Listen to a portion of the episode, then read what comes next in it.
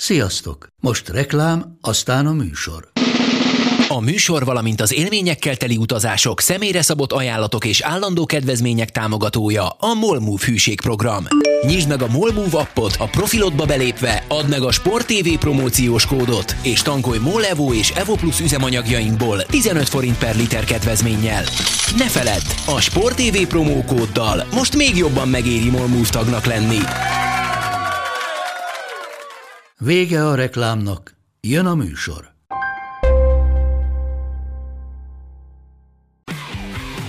Gól! Ez 11-es volt, ha nem láttad te! Úristen, milyen becsúszás volt! Mi mindennel kapcsolatban lesen vagyunk. Ez a Sport TV és a Nemzeti Sport közös podcastjének újabb része.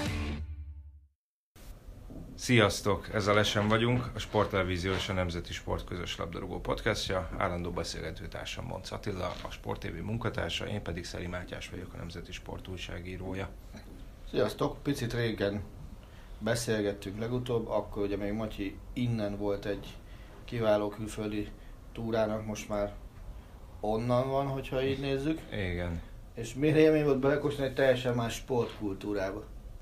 Hát furcsa volt, ugye több hokit láttam Kanadába az alatt a 11-2 nap alatt, mint focit.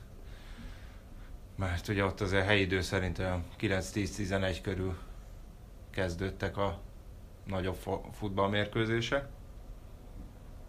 A Montreal Canadiens Calgary Flames meccsen voltunk, nagyon jó volt a hangulat, de azért szerintem egy mondjuk ilyen szintű futballmeccsnek azért jobb a hangulata, ettől függetlenül. Azért itt is jellemző volt arra, hogy ahogy közelebb ültél a pályához, annál jobban nőtt az egy négyzetméterre első öltönyösök száma, akik mondjuk nem biztos, hogy kétharmad között annyira siettek, hogy kezdésre visszaérjenek a helyükre. Mi eléggé fent ültünk, majdnem az utolsó sorban, de onnan is tökéletesen lehetett látni mindent. A jegyek is abszolút korrekt áron voltak. Az már más kérdés, hogy ami meg a körítés is nagyon jó volt, nem tudom, a gyerek kapott ajándékcsomagot, mert az első meccse volt. Az már más kérdés, hogy egy... akar már lenni, vagy még kitart a futballista mellett? Most egyre nem tudja eldönteni. Úgyhogy... amikor... Kocsia volt már lábán egyébként? Nem, az még nem, de majd lehet, hogy idén ez megváltozik. Hát várjál, ez ilyen 18-20 fokos novemberekben ez... Igen, az úgy nehéz lesz, mert azért mégis ugye ott olyan 1-2 fokok voltak, meg túl voltunk egy jó nagy hóesésen, és igaz, nem maradt meg. De hát mondom, neki nagyon tetszett a körítés is, meg az, hogy kapott valami ajándékcsomagot, mert hogy az első meccse volt. Én igazából sörre átsingoztam, de amikor azt mondták, hogy $10 egy sör, akkor az úgy kicsit lehidaltam. A kanadai dollár az azt mondja 215 forint körül mozog, tehát több mint 2000 forint volt egy sör. Úgyhogy azért ott megkérik az árát a dolgoknak, meg hát nyilván azért... Vannak olyan sportcsarnokok Magyarországon, ahol ez szintén ez az árfekvés van sajnos. Úgyhogy azért az ajándékboltban is azért főleg mondjuk a mezeket azt olyan áron mérik, ami úgy nekem kicsit erős volt, sőt az még mondjuk akár a nagy futballklubok mezeihez. Tehát 80-100 euróhoz képest hol vannak ezek? Följebb? Tehát szerintem a felnőtt mez az olyan $250, tehát az mondjuk nem tudom, 53-4000 forint. De tehát azért azt kicsit erősnek éreztem. Nyilván te függetlenül azért követtem a futballt is, hiszen a feleségem rokonai, akinél laktunk, ott az após, ő magyar, 56-ban ment ki, és ő most így 80 évesen is még heti kétszer azért kispályázik, és hát foci örült, úgyhogy ezzel néztünk focit is, megbeszélgettünk. Hány évesek között kispályázik? Kortársak között, vagy mondjuk mikorunkbariak között? A többség azért az 65 körül van egy erdélyi srác, aki ilyen 40 körüli, meg a feleségem unokatestvére, aki 35. Így kis pályáznak? Igen. Az öreg akkor elég frankókarba lehet. Hát elég, de ugye a csapattal találkoztam egy sörözésre, ugye a többiek is elég jó karban tartják magukat. Van egy villámgyors kolumbiai csatáruk, Pablo, aki 84 éves. De 60-nak néz ki. Illetve a többiek is tényleg elég jól tartják magukat, hát figyelj, ott élik a boldog nyugdíjas éveket, és ott belefér ebbe a szabad időbe, hogy, sőt, még vannak olyan hetek, ha belefér, akkor hogy edzenek is egyet. Jézusom. Én nem voltam kanadai nyelvterületen, vagy Kanadában olyan területen, ahol a jégkorongot űzték volna, sőt, egyáltalán nem voltam Kanadában. Tényleg vallás ott a jégkorong, vagy ez azért egy kicsit túl misztifikált dolog innen? Hát nem tudom, azért ennyire rövid idő alatt megmondani, nem tudom, hogy mondjuk van-e akkora fanatizmus a jégkorong irányában, mint mondjuk a futball irányában itthon, vagy akár nem tudom, Olaszországban, Spanyolországban, de szerintem igen. Tehát az teljesen normális, hogy mondjuk a meccs reggelén beültünk valahova reggelizni, és akkor volt társaságban, akin póló volt, és akkor oda jönnek az asztalhoz tök idegenek, és akkor elkezdenek beszélgetni a meccsről. Azért látszott, hogy órákkal a kezdés előtt a belvárosban nagyon sok ember volt, aki mez volt, csapka volt. Illetve volt egy idegenbeli meccs, amit a Bell Centernek hívják, a Montreal Canadiensnek a hazai pályáját, és a Bell Center oldalában van egy sportbár, ami azt hiszem 4 vagy 5 emeletes, és hát szerintem alsó hangon, azon az emeleten, ahol mi voltunk, ott alsó hangon 4-500 ember volt, és úgy nézett ki, hogy minden emelet dugig volt a meccs alatt. Tehát, előfordul egy ilyen meccs alatt, hogy más van bekapcsolva, mint a meccs? Az összes tévé közül? Van olyan tévé, ami mondjuk egy NBA megy, vagy bármi eset, vagy mindenhol a meccs? Nem, mindenhol. Talán egy tévé volt, ahol lehet, hogy Raptors meccs ment. Tehát ugye ez torontói csapat, hát ugye azért annyira nem, hát utálják a Maple Leafs-t, mondjuk mivel Montrealnak nincs NBA csapat, ezért a Raptors felé szerintem egy kicsit indifferensek, vagy ha már valakinek, akkor talán inkább nekik szorítanak az NBA-ben. Ugye Montreal szeretne NBA csapatot, de hát ez most úgy tudom nem aktuális a bővülés, meg van még vagy 7-8 város, Seattle, azt hiszem Vancouver, megint Las Vegas, akik bővülés esetén pályáznának. Úgyhogy nekem azt mondták, mondjuk ezt nem mondták én teljesen biztosan, de hogy első a hoki, második a labdarúgás, ugye ott a Impact játszik, arról pont lemaradtunk, mert az utolsó hazai meccsük az alapszakaszban aznap érkeztünk, amikor az utolsó hazai meccset játszották, aztán idegenben játszották. Nem volt arra állapodban, hogy kimenjél foci meccsre? Nem. Meg szerintem nem is lett volna rá idő, mert nem Montrealba érkeztünk, hanem Ottavába, tehát onnan még át kell tartozni Montrealba. Úgyhogy nagyjából ennyi. Azért érdekes volt, mert gondoltuk, hogy ha már kimegyünk a meccsre, akkor gyereken legyen valami Canadiens felső, vagy valami, és akkor elmentünk egy turkálóba, és akkor megnéztem a sportmez turkáló részét, ahol érdekes mezeket lehetett találni, például 2002-es United mezt, meg 3 évvel ezelőtti Barcelona mez, de volt még Salvador és iráni válogatott mez is. Jézusom. Én nagyon szemeztem egyébként egy $8 kóstoló Miami Dolphins Dan Marino mezzel. Az is tegnap volt. Aminek azért Magyarországon az Ace Ventura című filmnek kulturális üzenete is van. De végül nem vettem meg sajnos. És a Ray Finkel mez lett volna esetleg? Hát akkor lehet. És akkor megpróbáltam a fűzővel kifelé vagy befelé elrúgni a labdát, de... Vagy végén szerződtetett volna az a blog is. Igen, de elsősorban a futball számít a második sportnak. Viszont elég sok futballpálya is van így Montreal környékén. Hát egy külvárosban laktunk, azért a külváros az nyilván egy kicsit más kategóriát jelent, mint itthon, tehát mondjuk azért forgalomban az is lehet, hogy 1,5 óra autóval mondjuk a belváros. Hát igen, ezt én Chicagóban tapasztaltam meg, amikor mentünk 100 kilométert már a belvárostól számítva autópályán, és még mindig azon a területen voltunk, hogy Chicago, és akkor még onnan egy pár kilométer volt, ami teremfoci meccsre mentünk, még 2000, akkor volt ez 7-ben talán, és akkor mentünk a Ugi Márk nevű fiatalember játszott, akkor ott éppen kint az ottani teremfoci speciális változatában, és most nem hitted el, hogy még mész, és még mindig vonzás között, és akkor hirtelen kiértél a pusztába, mentél még 5 kilométert, és ott volt ledobva egy ilyen bevásárlóközpont, és abban volt egy ilyen 8 ezres sportcsarnok körülbelül. Minek? Miért? és egy gólt fotiztak. Nem volt tele, tehát az enyhe hazugság lenne, hogyha azt mondanám, hogy az fúra lett volna, de ott lehetett meg is, hogy tök más elképzeléseik, megfogásaik vannak arról, hogy mit tett a távolság. Hát az biztos. Tehát gondolom, hogy ha 100 kilométert autóznék, akkor otthon lennék a szüleimnél már, hát, ha így leindulnék most. Igen.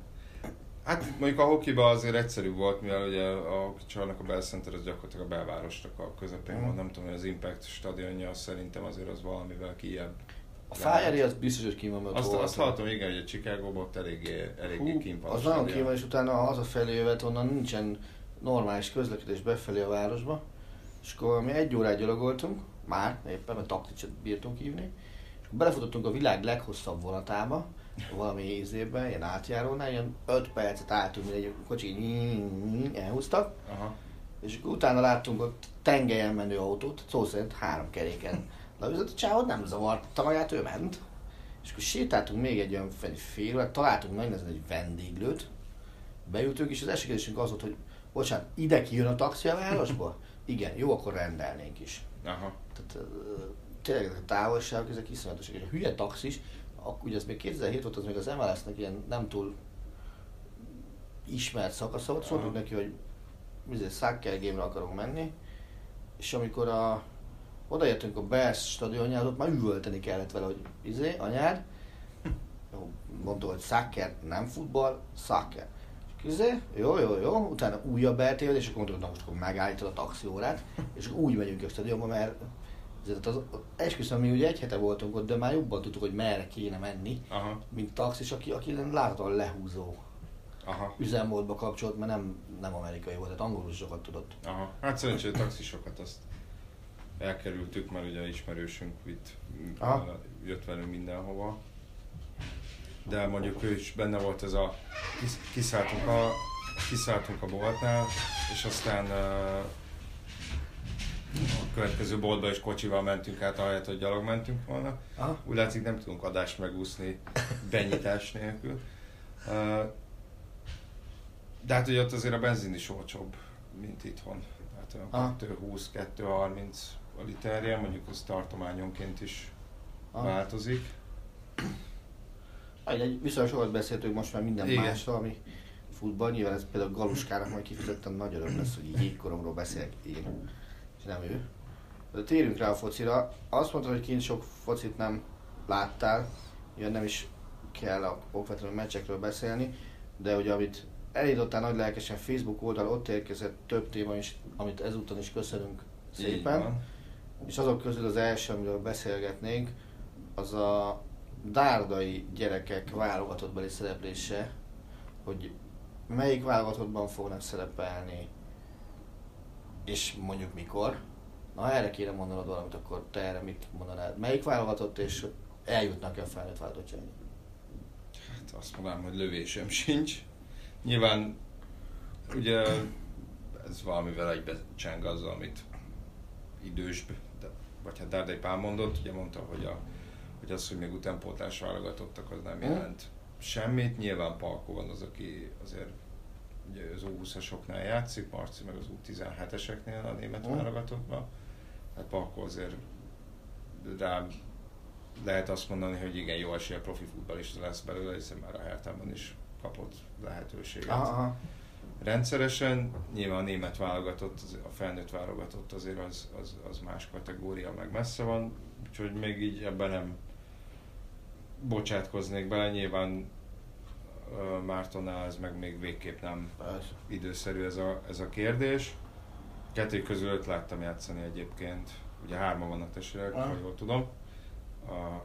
Én a Marcit láttam játszani edzőmeccsen még 2 vagy 3 évvel ezelőtt. Miért kapom vagy valami? Nem, BL döntőn voltunk Berlinben. Ja, az a Barcelona-Juventus volt akkor. Igen, és az előző nap, amikor kimentünk a sajtára, akkor hallottuk, hogy van egy edzőmeccs, és hogy akkor az egyel idősebb korosztályba fölhívták a Marcit, hogy játszon ezen az edzőmeccsen, ahol még egy évvel idősebbek ellen játszottak, azt hiszem a tenisz Borussia Berlinnel, ha minden igaz. Van csapat. És szóval 2 évvel idősebbek ellen játszott, és abszolút szerintem rám legalábbis nagyon jó benyomásokat keltett, meg nem is tűnt úgyhogy hogy fiatalabb a többieknél. Még egy videó összeállítás is készült egyébként az NS-on, tehát akinek van rá türelmes ideje, visszakeresheti, szerintem ott is látszik azért, hogy viszonylag életlen futballozott, meg nagyon bátran oda lépegetett a nagyobb srácoknak is, meg talán még a pontrugásokat is ő végezte el. Igazából engem mindig ilyenkor azt foglalkoztat, hogy vajon milyen vízhangja lenne annak, hogyha mondjuk adott esetben nem a magyar válogatottat választanák, mert ugye itthon azért hajlamosak erre elég hiszterikusan reagálni az emberek. Akkor ugye ők azok a srácok, akik azért az életüknek 95%-át legalább azt már német kultúrkörben élték le. Tehát itt a nyaralások kb. Az volt kivétel. Lehet, hogy kint is születtek, ebben nem vagyok biztos. Hogy mind a hárman kint nőtek föl, Polyasztók volt, az biztos. Az persze, hát hiszen már Pali akkor kint volt. Így van, tehát az, hogy a szülőhelynek jön belül, ez az egyetlen kérdés. És ugye ők már német kultúrkörben nőtek föl, tehát azokkal a srácokkal ismerik egymást, akikkel fölöltetek, és akik nyilván német állampolgárok, véletlenül a döntő többségük. És ugye ők részben a Hertha, részben meg a DFB rendszerén mentek keresztül. Én azt gondolom, hogy egyrészt teljes mértékben az ő döntésüknek kellene, hogy legyen mindenfajta külső behatás nélkül. A tanácsot kérnek, de ők döntsenek. Szerintem ez egy nagyon-nagyon fontos dolog lenne. Másrészt pedig én azt hiszem, hogy semmi jog vagy ok, nem tudom melyik a jó kifejezés, lenne arra, hogy bárki is hisztériát keltsen, hogyha adott esetben ők a német válogatottat választják. Hát ez így van, mert szerintem mi sem gyakorlatilag a hozzászólók, szurkolók 99,99%-a nem került ilyen helyzetben az életében. És az, hogy azt sem szeretem túlzottan, hogy valaki egy adott esetben egy billentyűzet mögül mondja meg, hogy másnak milyen nemzettudata, vagy az, hogy... Még rosszabb esetben, hogy arctalanul teszi mindezt, adott esetben. Igazából ilyen szempontból már... Az nálam az a legrosszabb tudat egyébként. Ha már így szólom, akkor legalább add hozzá a nevedet. Tehát az, hogy hogy meghatározni egy billentyűzet mögül valakinek a nemzettudatát, vagy az, hogy én mondom meg, hogy ne ez az ember most magyar vagy nem magyar, vagy az, hogy kétségbe vanni, hogy egy ember akár érezheti magát úgyhogy kettős identitása van, és mondjuk nem tudom, olasznak és spanyolnak, vagy németnek és magyarnak, és azt, hogy méregessük valakinek a magyarságát, hogy ki a magyarabb, vagy ki a nem magyarabb. Most az, hogy tegyük fel, Dárdai Pálko német válogatottat választja, akkor most ő kevésbé lenne magyar, mint mondjuk Vili Orbán, aki meg a magyar válogatottat választott. Én azt gondolom, hogy nem szabad ilyen megközelítést. Szerintem mindig az adott embernek kell eldönteni, hogy ő kinek és minek érzi magát. Most nekem attól, hogy angol feleségem van, én attól például nem érzem magam angolnak. Az, hogyha mondjuk a gyerekem angolnak és magyarnak is érzi magát, azt teljesen normálisnak fogom tartani. Hát valahogy én is így vagyok lehetett. De akkor ebben együtt is értünk, hogy most tényleg döntsék el ők, és szerintem ne vessünk rájuk követ, akár így, akár úgy döntenek. Így van. Az tényleg az nyilván valami. És ugye egyáltalán az is egy kérdés, és ezt ugye most nem lehet megmondani, hogy eljutnak odáig, hogy meghozzák ezt a döntést. Persze. Tehát az nyilván egy olyan képességbeli, meg tudásbeli szintet feltételez, amin azért még per pillanat most nincsenek. Igen. Már csak az életkorban adódóan is nehéz, tehát azért ennyi időskorban az extra klasszisok szoktak bemutatkozni a válogatottakban. Ezért azért gyorsan túl is lendülhető. Még annyi van, hogy tényleg abból valóban nem kell következtetéseket levonni, hogy most ki melyik utánpótlás válogatottban szerepel. Ugye megint például szoktunk Vili Orbánnak, aki német utánpótlás válogatottakban szerepelt és lett magyar válogatott, de például nagyon sok, mondjuk mondhatnék, észak-afrikai válogatott játékost, akik mondjuk a francia rendszerben nevelkedtek, és francia utánpótlás válogatottak voltak. Ebből a szempontból ugye a másik ilyen nagyon durva példa az Hollandia, amelyik ugye csomó ilyen akár arab, akár valamelyik szigetvilágból érkező játékosokat felnevelt, és aztán hirtelen ők játszottak a korosztályos válogatottakba, és felnőttként meg kitalálta mondjuk Hakim Ziyech, hát akkor én pedig akkor is marokkói válogatott leszek. De szerintem Németországban talán egy-két törökkel is előfordult hasonló, sőt lehet, hogy biztos, hogy sőt, hát horvát is van, tehát nem, tényleg nem menjünk messzebb, ugye Kovácsnál, aki Berlinben született, és a horvát válogatottban futballozott. Tehát én azt gondolom, hogy ezt mindenki magának kell tudnia és eldöntenie, és baromira tiszteletbe kell tartani, nem pedig hőbölögni utána, hogy így van szerintem is. Persze lehet, nyilván lehet szomorúnak lenni, vagy lehet örülni, hogyha épp egy adott játékos úgy választ, hogy ez nekünk tetszik, vagy nem tetszik. Meg nyilván mindig akkor nagyobb a visszhang, amikor valaki egy másik országot választ, és be is fut, és megy neki. Tehát Gadics Györgynél is például akkor lett nagyobb visszhangja, amikor elkezdett a felnőtt válogatottban rendszeresen játszani, ugye ő már az osztrák utánpótlás válogatottban csapatkapitány is volt talán. Emlékszem, mikor még én Nemzeti Sportban dolgoztam, és valahogyan az édesapjának egy barátja telefonált be a Sportba, hogy van egy srác a Rapidnak az utánpótlásában, magyar gyerek, hogy hívjuk már föl, mert hogy őrizzük meg az országnak, hogy futballozik. És akkor fölhívtam, nem hiszem, én hívtam még föl, és a Rapidnak a kollégiumába kell beszélni vele, és akkor még nem is mobiltelefonon beszéltünk, mert talán valami ilyen izételefonon, tehát ilyen fali telefonról, mármint, hogy ő olyan volt. És egy tök értelmesen, meg józanul gondolkodó srác volt, és már akkor érezhető volt, hogy neki kellemetlen téma volt a válogatottság, mert ugye akkor kerülte a konkrét választ, hogy keresték egyáltalán az utánpótlás válogatottban, de abszolút józanul gondolkodott végig. Hát persze, de szerintem, amit te is futólag említettél, nem is korrekt egy 10 éves gyereknek nekiszegezni ezt a kérdést, hogy már most, amikor még meg sem jött egy nagy válogatottól, sem kapott meghívót, hogy már most akár igen, egy újságíró döntés helyzet elé állítsa, hogy na most mondd meg nekem, hogy kit választanál, hogyha mind a két helyről jönne meghívó.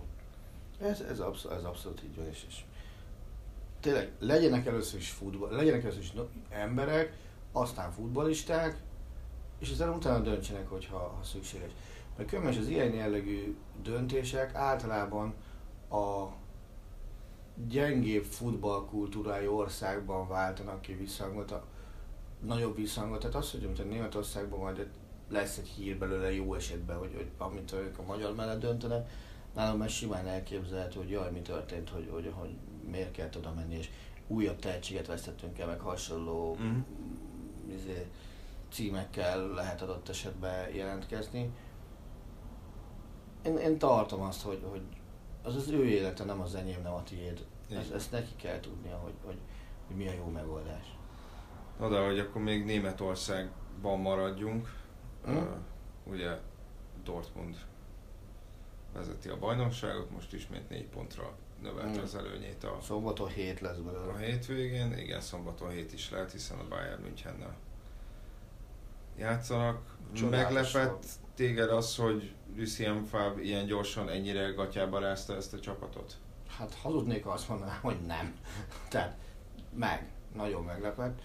Ugye most amúgy is össze kellett szedni jó pár gondot a Dortmunddal, ugye a Nemzeti Sportos cikk miatt. És így visszalapoztam az internet segítségével, hű de szép képzavar volt, a kinevezése környékén írt cikkekre. Arra speciál nem is emlékeztem, hogy nem ő volt az első számú jelölt a Dortmund kispadjára, hanem Nagelsmann-t akarták, csak Nagelsmann-t a Hoffenheim nem volt hajlandó 18-ban elengedni, hanem csak 19-ben elengedni, ezt viszont a Dortmund nem akart, nem is tudta kivárni. És azt nem hittem el, hogy voltak olyan német újságok, és voltak, például a Spiegel ilyen volt, amelyik leírta azt, hogy és egy elemzést írta, hogy miért nem illik Favre a Dortmundhoz. Abban kétségtelenül baromira igaza van, ilyen kaliberű csapatot nem vezetett még sohasem. Abban is marhára igaza van, hogy több mint egy évtizede nem nyert semmit a csapataival. Ugyanakkor azt sose felejtjük el, hogy a Herthát azért csak-csak felnavigálta újra az európai futball térképre. A Gladbachot a Bundesliga szuterényából elvitte azt a BL-ig talán. Igen. Nizzában meg azért csak-csak dobogó lett a vége egy olyan csapattal, aminek szerintem a realitása a középmezőny van. Úgyhogy a Nápoly ellen ugye bukták ott a BL-es eltözőt, és azért nem lett. És mindemellett ugye az is igaz volt Favre csapataira, minden szezonban kész, nem tudom a statisztika pontos nevét, tök mindegy, majd lehet, hogy te megmondod. Csak a lényegére emlékszem, hogy belövik azt, hogy az adott csapattól hány gólra számítanak abban az idényben. És ugye a Favre csapatai ezt a statisztikát, ezt rendszeresen túlteljesítették, de nem azzal, hogy egy vagy két góla, hanem sokkal több gólt szoktak születni az elvárásoknak. És ez önmagában már tök jó volt, de az, hogy ennyire szépen összeálljanak és ilyen gyorsan idáig eljussanak, arra nem számítottam volna. Most itt azon kezdtem el gondolkodni, hogy van-e olyan csapat a Bajnokok Ligájában még, amelyik ebben a szezonban minden tétmeccset figyelembe véve veretlen. Mert talán a Manchester Cityt nem tudom, hogy az kapott ki a BL-be a Lyontól. Igen. A Liverpool... Na, a Liverpool az ilyen még. Liverpool az biztos... Várjál, a Ligakupában nem kiestek? De szerintem a Chelsea kiejtette őket. Na jó, akkor Liverpool is izé. Melyik a harmadik veretlen angol? Chelsea nincs a BL-be szerencsére. Ha minden igaz. És a többi Juventus azt verték meg a BL-ben? Szerintem nem. Már a bajnokságban nyilván nem, a kupában még nem kellett beszállniuk. A BL-ben szerintem nem verték meg őket. Akkor lehet, hogy Juventus még ilyen csapat. Tehát az a Dortmund, amelyik ugye a bajnokságban van, azt hiszem 2 döntetlenje és talán 8 győzelme. Ugye a BL-be úgy vezetik, hogy 8-0-ás gólkülönbséggel a csapat, hogy az Atlético Madrid... Azonban 4 gólt rúgtak, ami azért... Oda-vissza mosták fel a padlót. A német kupa nekik tényleg a legnagyobb kihívás, amikor ugye a Fürthöt is, meg az Unión Berlint is csak hosszabbításra tudták megverni. És mindemellett van egy olyan baromi fiatal keret, hogy a harmadik vagy a negyedik legfiatalabb csapat a Bundesliga-ban. Igen, egyrészt, másrészt ugye a védelmüket elnézve az eléggé meglepett, hogy ugye csak a Lipcső kapott kevesebb volt nálunk. Igen, ugyanakkor én azt gondolom, és nem csak az elmúlt időszakban, hogy ha baj lesz valahol, az most lesz ott majd, hiszen gyakorlatilag mindenki elfogyott abból a védelemből. Tehát az a védelem, az abban most nem fog játszani a Piszcsek hétvégén, ha minden igaz, nem fog játszani szerintem a 3 középhátvéd. A Diallo, és még valaki nem fog játszani szerintem középről. És tényleg írták is azt, hogy ha valahol gond lehet, akkor itt lehet gond. 29-es kerettel dolgozik Favre pillanatnyilag. Hát az biztos, hogy mondjuk elő meg a középpályán ott szerintem annyira mély a keret, ami talán a Klopp éra óta nem volt. Szerintem soha nem volt még ennyire mély a Dortmund kerete. Tehát, hogy ennyi játékos forogjon, az rengeteg. És Tom Delaney mondta azt, nem olyan régen, hogy Favre-ban az a neki legjobban tetsző tulajdonság, hogy hiába vannak ilyen nagyon sokan a keretben, Favre mindenkivel azt érzékelteti és át tudja adni nekik, hogy fontos a csapat számára, és legközelebb megkapja a lehetőséget. És hát semmiféle rossz nyilatkozat, elégedetlenkedés vagy ilyesmi, az nem jött ki a Dortmund táborából, pedig azért most már 2,5 hónapja benne vagyunk a szezonban. És biztos, hogy vannak olyanok. Próbáltak a Götze történetből ugye ügyet kreálni, hogy eleinte be se fért a keretbe. Milyen szépen és elegánsan le lehetett azt is rendezni. És akkor közben érted, a Bayernnél meg mondjuk egy nem is tudom kit mondjak, aki nem VB döntő, eldöntő csávó volt. Mit tudom én, hogyha kimarad Züle már abból ügy van, hogy miért nem játszik a jövő német válogatottjának a legjobb középhátvédje. Miért nem lehet nyugodtan dolgozni? És ez az, amit egyébként szerintem Watzke meg Zorc irgalmatlan jól megteremtett a dolgot. Azt akartam, hogy ezért úgy tűnik, hogy elég erős ott a háttérstáb is így a felsőbb emeleteken, ugye, ami még kiegészült Kérlenek Zammerrel. Ez így van. Tehát például ez is egy nagyon jó lépés volt, hogy Watzke úgy döntött, hogy neki nem degradáló az, hogy nem két ember dönt, hanem négy ember dönt a fontos kérdésekben. Ő azt mondta, hogy egész egyszerűen az elmúlt 10 évben annyit fejlődött a futball, hogy egyre több lett a vezetőknek a munkája, de a létszám nem bővült. És szét kell szórni egymás között a feladatokat, és akkor ide kell hozni még embert, vagy embereket, mint a Dortmund esetében, akik tudnak segíteni, és tudnak ezzel létezni. És ha megnézed ezzel a Dortmund vezető grémiumát, hogy ott van Watzke, aki 2006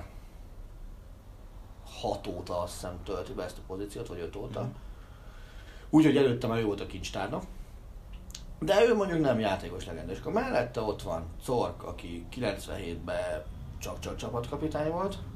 Mellette ott van Sebastian Kiel, aki a Zorc utáni időszaknak volt az emblematikus figurája. Meg ott van Zammer, aki tagja volt játékosként a B1 összecsapatnak. A Dortmundból nyerte meg az aranylabdáját, ha minden igaz. És edzőként meg bajnokságot nyert vele. Tehát 3 olyan ember van döntéshozói pozícióban, aki tudta azt, hogy mit jelent Dortmundinak lenni. Mit jelent az, hogy 48, aztán 60, aztán 80 ezer ember akarja rád dönteni a stadiont a lelátóról, és tudja azt, hogy ezzel hogy kell bánni. Én azt is hozzátenném, hogy azért, és ez nyilván az ő érdemük is, hogy az új igazolások valami egészen elképesztő hatékonysággal váltak be, hogy csak Diallót nézzük, Ásrafot nézzük. Tudom, eszembe? Egyszer beszélgettünk. És még Alcácerről ugye nem is beszéltünk. Várjál, Alcácerről mondok valamit, csak azt sem gondoltam, hogy így van. De beszélgettünk a podcastben egyszer arról, hogy mi lesz a Dortmunddal, amikor Mislintet elment az Arsenalhoz. És hogy ott megcsinálja ugyanazt a rendszert, mint Dortmundban. Ugye, aki nem ismeri, ő volt a főjátékos megfigyelője a Dortmund. Igen, na most az ő távozása után az új főnök, az egy 41-2 éves srác, 41-2 éves ember kellett, és úgy szervezték újra a scouting rendszert, hogy bővítették. Tehát a Dortmundnak 20 kiemelt scoutja van meg az alatta lévő rendszer, és ez alapján próbálnak meg mindenkire figyelmet fordítani, akit arra érdemesnek találnak. És arra törekednek, hogy már azelőtt szerződést kössenek játékosokkal, hogy mondjuk a Barszának, a Reálnak vagy az angoloknak eszükbe jusson, hogy ezt el kéne hozni. Most is nem is tudom, hogy kanadai játékos, hogy valakit nem, valami egészen extra országból vettek tegnap vagy tegnap előtt egy fiatal játékos, most nem fog eszembe jutni a neve, elnézést érte. De hát Dembélét is 15 éves kora óta figyelik, Pulisicet, ahogy ő mondja, U15-be szúrták ki Amerikába, a Jakob Brünn-Larsent U16-ba. Tehát nagyon korán megszerzik őket. Persze, vannak olyan melléfogások, mint Emre Morral volt, ugye, de az még ugye a Mislintet érában volt, meg biztos, hogy lesznek ilyen melléfogások is, de kegyetlen jól tudnak igazolni. És érted, Jadon Sancho, aki ugye most ennek a szezonnak az új szupersztárja, meg most már talán angol válogatottja is, őről már most azt írják, pedig még csak egyessel kezdődik az életkorral, minden igaz, hogy ő lesz a következő 100 milliós játékos. Igen, és hát egyelőre a jelek szerint nem is véletlenül, de ugye nem most jött, de mondom, Delaney, Diallo, Witsel is ugye most nyáron jött Alcácer, és én Witsel kicsit azért meglepődtem, bevallom őszintén, nem is feltétlenül azért, mert ugye Kínából jött, de amikor én a VB-t láttam játszani, nekem nagyon az volt az érzésem, hogy ugye inkább ez a rombolóbb játékos, legalábbis az én szememben, aki azért képes ilyen egyszerű passzokkal mondjuk elindítani a támadásokat is, de nekem a Dortmund az nagyon lassúnak tűnt, és nekem a belga válogatottnál is többször, nem feltétlenül mozgásban, hanem gondolkodásban volt egy kicsit lassú, nekem a belga válogatottnál ugye tudnak azért elég finoman szóval is elég jól tudnak kontrázni adott esetben. Több olyan helyzet volt, amikor úgy éreztem, hogy ha rajta keresztül ment a támadás, akkor az egy-két ütemmel lelassult. Ehhez képest Dortmundban ugye ő nem a utolsó takarító ember a középpályán, mert azt ugye Delaney az, aki védi a seggét, és Witsel nyugodtan játszhat előre. És másik, ami Witselnek szerintem baromi sokat segít, az az, hogy a szerintem jelenlegi legjobb német futballista az vele egy csapatba játszik. Tehát mondom ezt én, hogy a Dortmundban a jelenlegi legjobb német futballista, ugye Marco Reus. Ugye a Gladbachnál is, meg most is például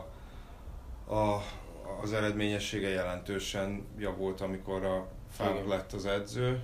Ugye én most néztem, majd lehet, hogy a Facebook oldalon kiteszem azt a videót, ott volt a mozgásáról egy nagyon jó összeállítású Bundesligának a honlapján, hogy milyen elképesztő érzékkel fut be az üres területekre, és milyen kiváló ütemben, hogy nem fusson lesre, illetve hát ugye nála az, hogy mennyire egészséges, húzamosabb ideig, az is egész jól bírja most. Tényező.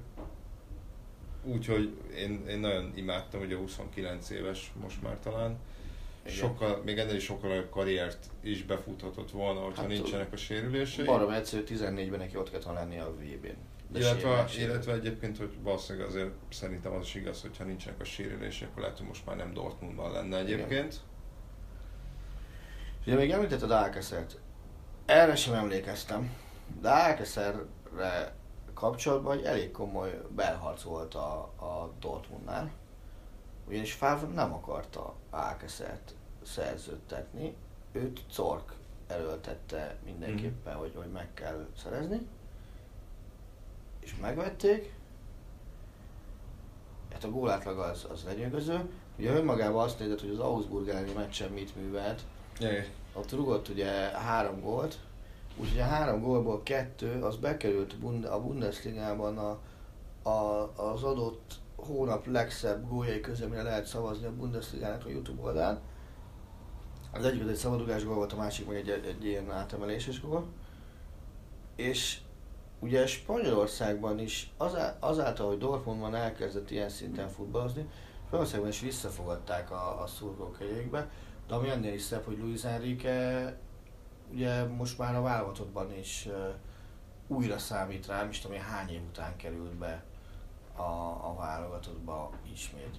Amit viszont vele kapcsolatban baromira nem volt meg, és azt is csak most láttam, amikor így keresgéltem, és tudom mihez róla adatokat, hogy neki mekkora tragédiát kell így a pálya során végig cipelni, hiszen amikor lejátszotta az első meccsét a Valenciába, és gólt is szerzett rajtam, nem tudom ki volt az ellenfél, még ilyen presszezon meccsen, és akkor az édesapja az ott hunyt el a meccs után infarktusban, még a meccs taljában. Tehát úgy, hogy a gyerek jött ki az öltözőből, és akkor apja ott lett rosszat, amiben az ő kezei között halt meg az édesapja. Jó, azt nem is tudtam. Jaja. És akkor a tetoválásra az emlékét, meg hogy a gól öröme is ezért ilyen, hogy egy picit így próbál befelé fordulni. És egyébként baromi családcentrikus srác, tehát a meccsek után ő tölti az egyik legrövidebb időt a mixzónban, Dortmundban, mert mondta, hogy neki minden perc számít, amit a feleségem a kislányával tölthet, és inkább megy hozzájuk haza, és nem sztárkodni akarod meg különböző hangzatos mondatokat tenni. Ez a Dortmund egyébként nekem most nagyon szimpatikus. Olyan szempontból egyébként megértem Favre ellenérzéseit, hogy Alcácer az egészen, szerintem is egészen pocsékul játszott a Barcelonával. Ugye nyilván a Valenciában ugye, amikor Dortmund egy rögzített áron veheti meg ráadásul most már. 20. Hát nem akarták elkövetni azt a hibát, mint tették az Bácsuhájjal, ugye, akinek nem volt opció a szerződésében, így hát le is távozott, és ugye most éppen Valenciában van. De tehát amikor Alcácer a Barcelonába igazolt, akkor örültem is neki, mert láttam játszani a Valenciában, de közben ugye akkor még ott volt Suárez, Neymar, Messi. És akkor gondolkoztam, hogy na jól van, de hova fog beférni. És hát igazából sehova. Tehát meg se próbálták beféretni. Hát egyrészt nem is, de aztán volt egy időszak, amikor mondjuk többször lehetőséget kapott, akkor meg annyira úgy tűnt, hogy nincs önbizalma, meg nagyon sok helyzetet hagyott ki, szerintem ilyen 50 meccse lehetett, és nem 12-13 gólt szerzett. Úgyhogy ez nyilván neki is egy nagyon-nagyon jól jött ez a váltás, és hát tényleg, ahogy említette, stratégiailag az nagyon jó, hogy van-e opciós jó, mert szerintem nem is olyan gondolkoznak ezen, hogy most ezt érvényesítsék-e, nem, vagy sem. És ugye Dortmundnak ráadásul további erősítésekre is megvan a lóvéja. Tehát még mindig nem költötték el azt a 270 milliót, azt hiszem annyi volt, ami nem vajon 170-et? 170. Bárhol sem tudja menni sok pénzt. Amit Aubameyangért meg Dembeléért kaptak. Mm. Tehát az még mindig ott van a kasszába. Hát ugye úgy tudom, hogy Dembelénél ott van mindenféle bónusz, tehát ott hát, szerintem ott még évekig élnek be ilyen 5-10 millió euró. Akkor ki kap bónuszt, amikor a Barcelona megszabadult tőle a télen? Hát fele tudja. Én nem örülnék neki. Ott valami nagyon-nagyon nem kerek Dembelével kapcsolatban. Szerintem ott fejben gondok lehetnek. Ugye azt tudom, hogy elég sokat viccelődtek azon a Barcelona játékosok, hogy milyen rendszeresen késik. Mm. Ami azért egy 20 vagy 21 éves játékosnál, úgyhogy relatíve új csapatban azért nem feltétlenül egy jó dolog, hogy mondjuk a rendszeres késése. Másrészt nagyon úgy tűnik, tehát hogy amikor mondjuk inkább Rafinha vagy Munir kezd, és nem ő, akkor azért az nekem azt jelzi, hogy ott lehet, hogy bizalmi gondok vannak közt és Valverde között. Ez is lehet, meg abban sem érzem a feltétlenül elfogadottságot, hogyha mit tudom én mondjuk gólt szerez, meg szándékosan mondom Busquetset, gólt szerez Busquets, akkor őt megünnepli a csapat is. Talán most hétvégén volt az, amikor Dembele gólt, és akkor volt a Dembele, volt a 10 többi. Aha. Hát ezt nem tudom, pedig szerintem nekem nagyon tetszett a játék, főleg Dortmundban. Szerintem kicsit, eleve... Én azt mondom, hogy hiba lenne, hogyha a Barcelona már most megszabadulna egy ekkora befektetéstől másfél évet követően, és 21 éves, mondom 20 vagy 21 éves, tehát... Azért spanyol csapatok követtek már ennél nagyobb hibákat is. Az biztos. Tényleg nem menjünk messze Florentino Pérez az elmúlt pár havi ténykedésénél. Ugyanakkor... Nem tudom, hogy a Barcelonánál van-e idő arra, hogy másfél évig töketlenkedj. Hát azért sérült is volt, azt tegyük hozzá. Sérült is volt, de ő fejben szerintem kevés a Barcelonához jelenleg. Lehet, ugye a francia válogatottnál is voltak ezzel gondok, meg ugye Deschamps-nak az sem tetszett, hogy Dortmundot gyakorlatilag engedély nélkül elhagyta. Ezt akartam volna. Én nekem onnantól kezdve abszolút nem szimpatikus a történet, meg az ember maga, amikor kizsarolta azt, hogy ő, már pedig őt adják el a francia, mert nem tudom, kik a sugói, az ilyen fiatal gyerekeknél az is nagyon sokat számít, hogy kik azok, akik mögötte vannak.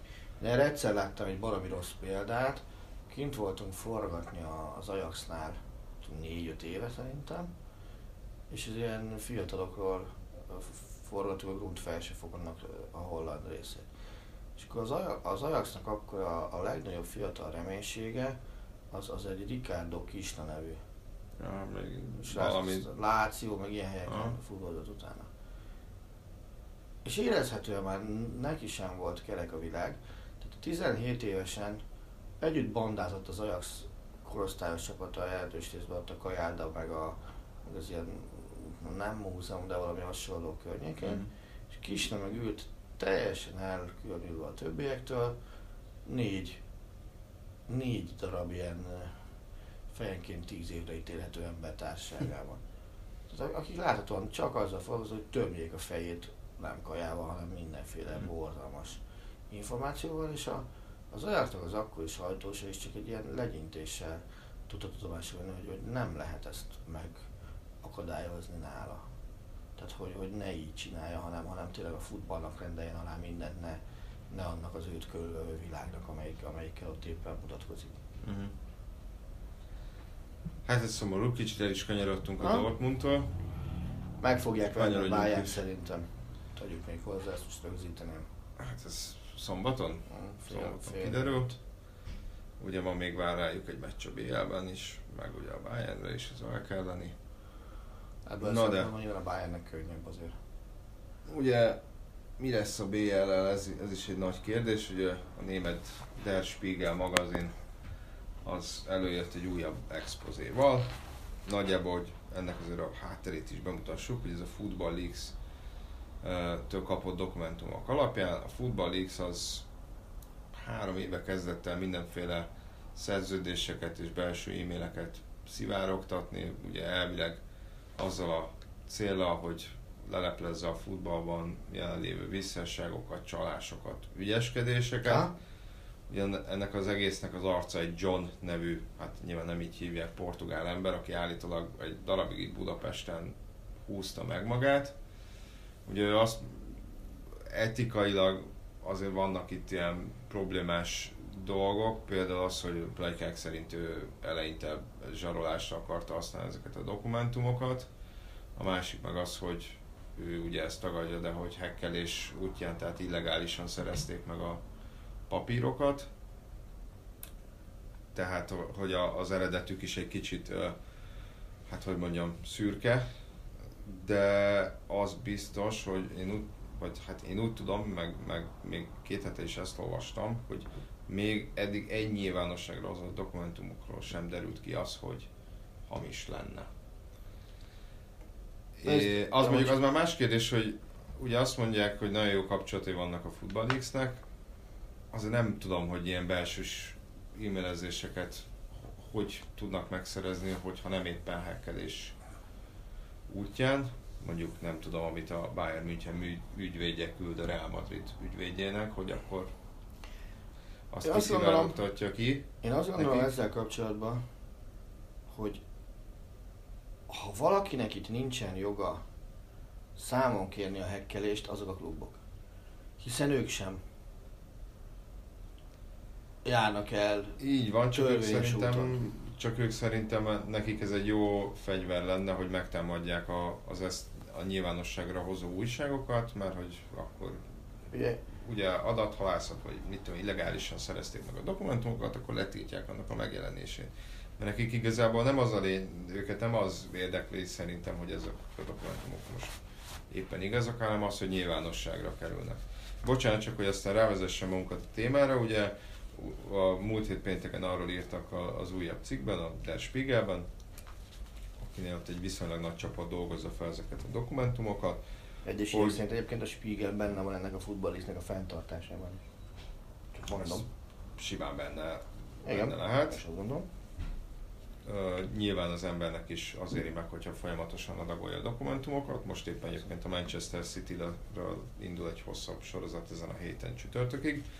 Szóval arról írtak, hogy... Bukjon bele Infantino, ezt arról írnak, hogy ugye már évekkel ezelőtt felvetődött egy szuperligának az ötlete, és hogy ugye akkor jutottak arra kompromisszumos egyességre az UEFA-val, hogy akkor a 4 nagy bajnokságból 4 csapat fixen indul selejtező nélkül, illetve a legnagyobb csapatok még több pénzt fognak kapni.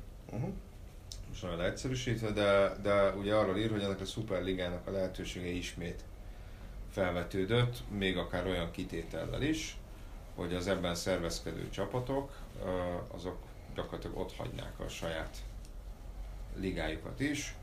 Ha jól tudom, azt írták, hogy 11 fix csapat lenne, tehát azok ki se tudnának esni, és akkor lenne 5 meghívott együttes, az 5 meghívott az Róma, Dortmund. Inter, Dortmund, még 2, meg még 2, ők kieshetnének nyilván.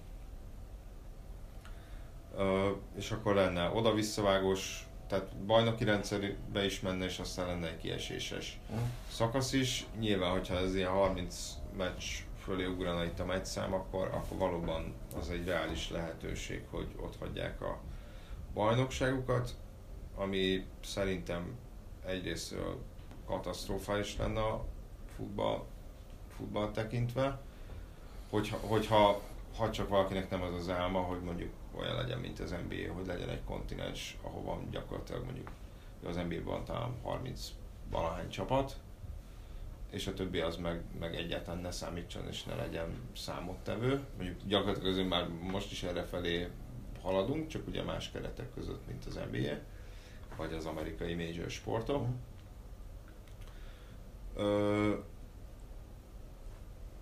A másik meg az, hogy szerintem nagyon jól mutatja azt, hogy a kluboknál milyen vezetők dolgoznak, és hogy mennyire tényleg a bevétel maximalizálása fontos.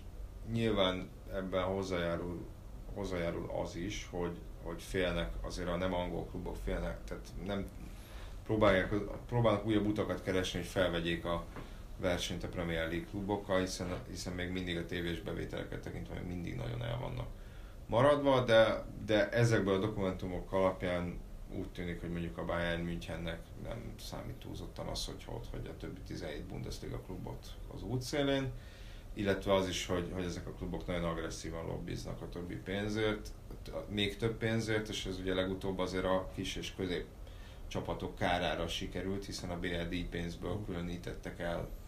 Igen, és ugye ez a lobby szintén megfigyelhető a országon belül tévés jogdíjak elosztásánál is, hogy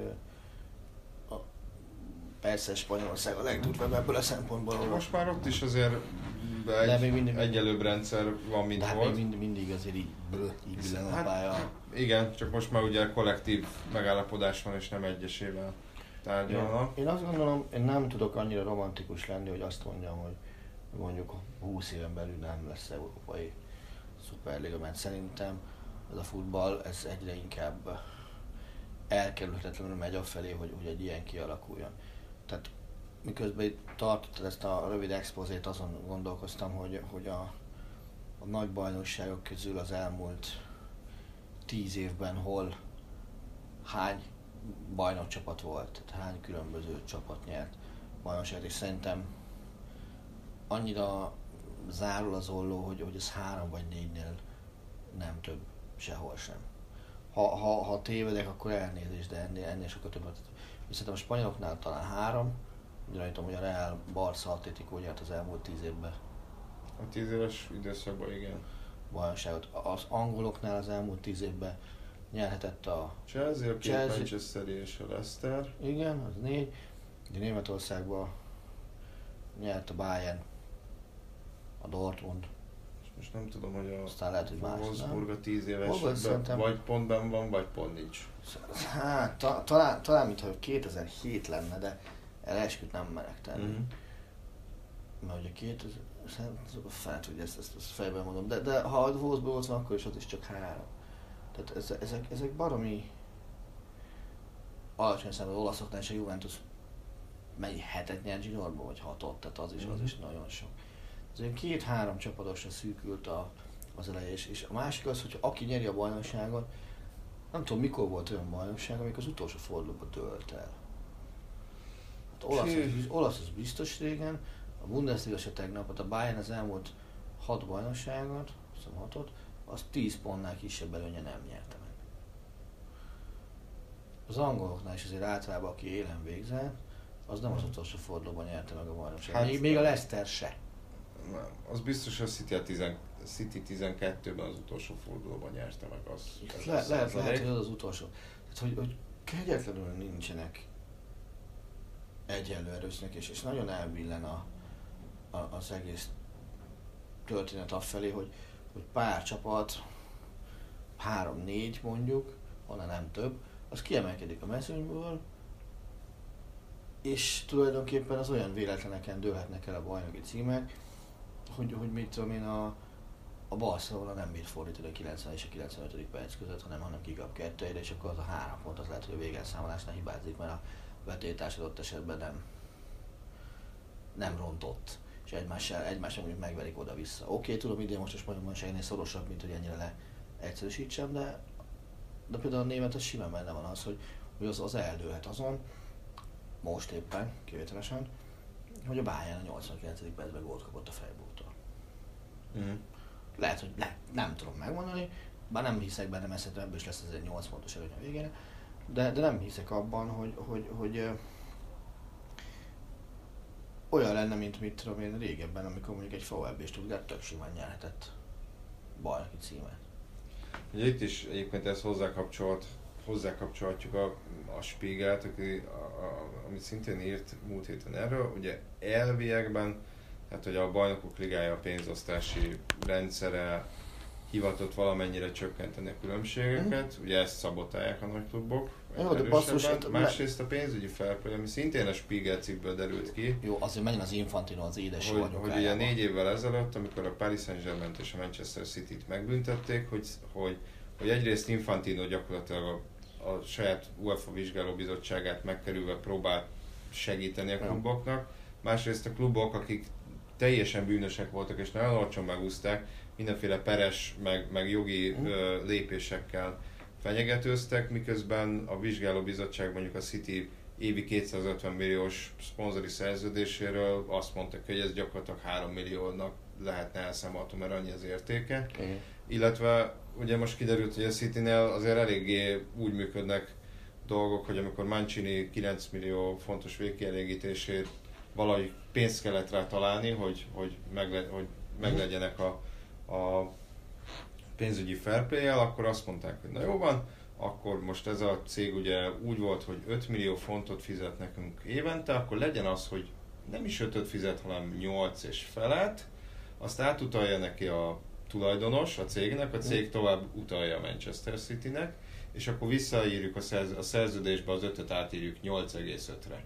Tehát ugye azt, amit már megkötöttek 1 évvel korábban, mert ugye nagyon sok emírségekbeli szponzora van a Citynek, igen, mivel a tulajdonosok csak korlátozott mértékben rakhatnak bele közvetlenül pénzt a klubokban, ezért gyakorlatilag a Spiegel dokumentumai alapján úgy tűnik, hogy a tulajdonos ezeken a cégeken keresztül folyatja bele a pénzt a Citybe, és itt nem millió fontokról beszélünk, sőt nem is feltétlenül 10 millió fontokról beszélünk, hanem még többről.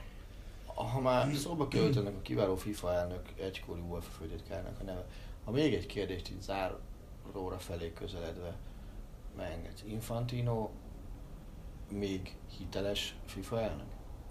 Nem. Nekem nem is volt az. Én azt gondolom, hogy nem tudom megmondani, hogy szombat-vasárnap melyik német médiatermékben olvastam, de az volt a szerkesztőség jegyzet címe, hogy nem tűrhetjük meg tovább Infantinót FIFA elnökként. Tehát kb. Ez volt az eszenciája. Hát így van, mert közben ugye ő másik irányba indult el ezzel, amiről beszéltünk szintén erről a kibővített klub VB-vel, és a többi, és a többi. Igen. Tegyük hozzá még röviden, hogy szerintem is lesz idővel Szuperliga.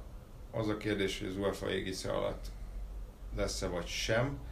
Mert ja, az UEFA nagyon fél attól, hogy nem, ezért szerintem ez jelzi az erőtlenségét a nagy klubok erejével szemben, főleg az, hogy egyébként most már a klubok is delegálnak az UEFA vezetőségében embereket, akik ők rálátnak gyakorlatilag a Bajnokok Ligája szerződéseire, ami szerintem szintén elég példátlan dolog, viszont hogy milyen súlyos a helyzet, ugye mondom, egyrészt azt tervezik, hogy vagy azt sem zárták ki, hogy kiszakadnak a saját nemzeti ligáikból.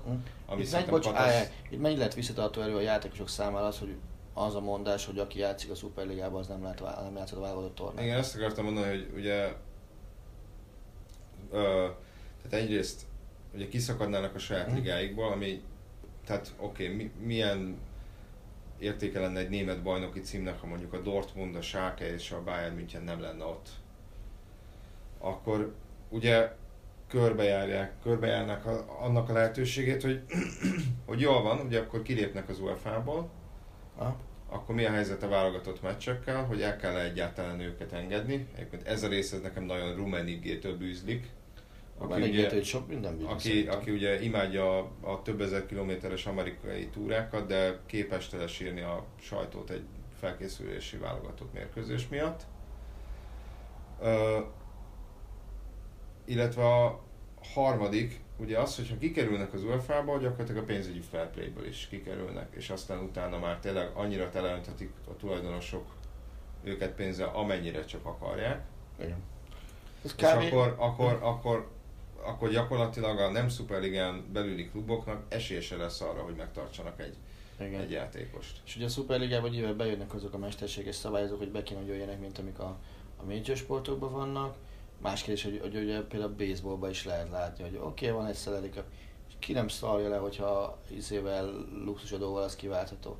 Tehát a Boston Red Sox, amelyiket én nagyon kedvelek egyébként, mint baseball csapatot, az úgy lett most, ugye a World Series győztes a múlt héten, hogy olyan szinten volt a salary capon túl, hogy...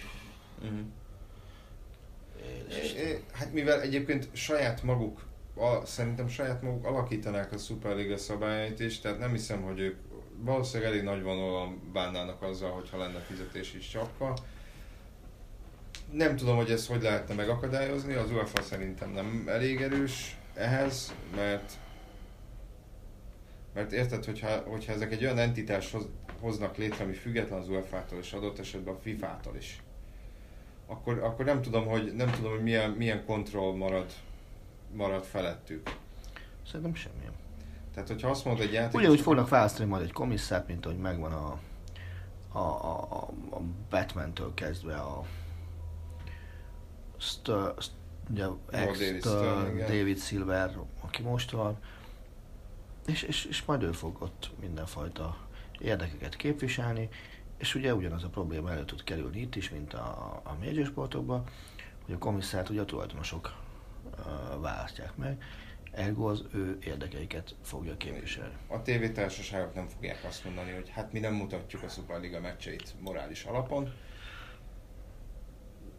Biztos, hogy különben vesztenek a nézettségi versenyben. Úgyhogy itt legfeljebb szerintem ez talán csak valami munkajogi úton lehet megtámadni, de mondom, én erre sem látom lehetőséget.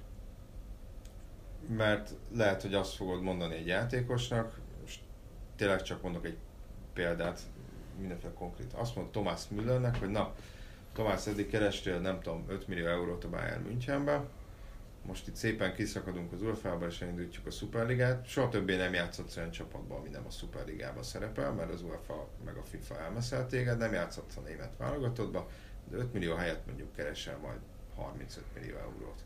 Biztos, hogy azt mondja, hogy megyek. Úgyhogy számomra ez egy nem túl szép jövőkép. De majd meglátjuk, hogy mi lesz ebből, azt hiszem az időnk az erre a hétre lejárt. Jövő hétre tényleg keresünk egy csapatot is azok közül, akiket írtatok, tehát a Benfica már majdnem szóba került. Dárdaiékról beszéltünk. És ugye akkor már BL-ben biztos lesznek továbbjutók ide. Így is. Eljutunk ideig, túl leszünk egy Dortmund-Bayernen, és a nyakunkon lesz a következő Nemzetek Ligája forduló is. Úgyhogy sajnáljuk, az egyik kommentelő mondta, hogy a Milánról legyen szó, hát ennyire van szó most a Milánról, hogy nem került szóba, de majd rájuk is sor kerül. Ja. Köszönjük szépen, köszönjük, sziasztok!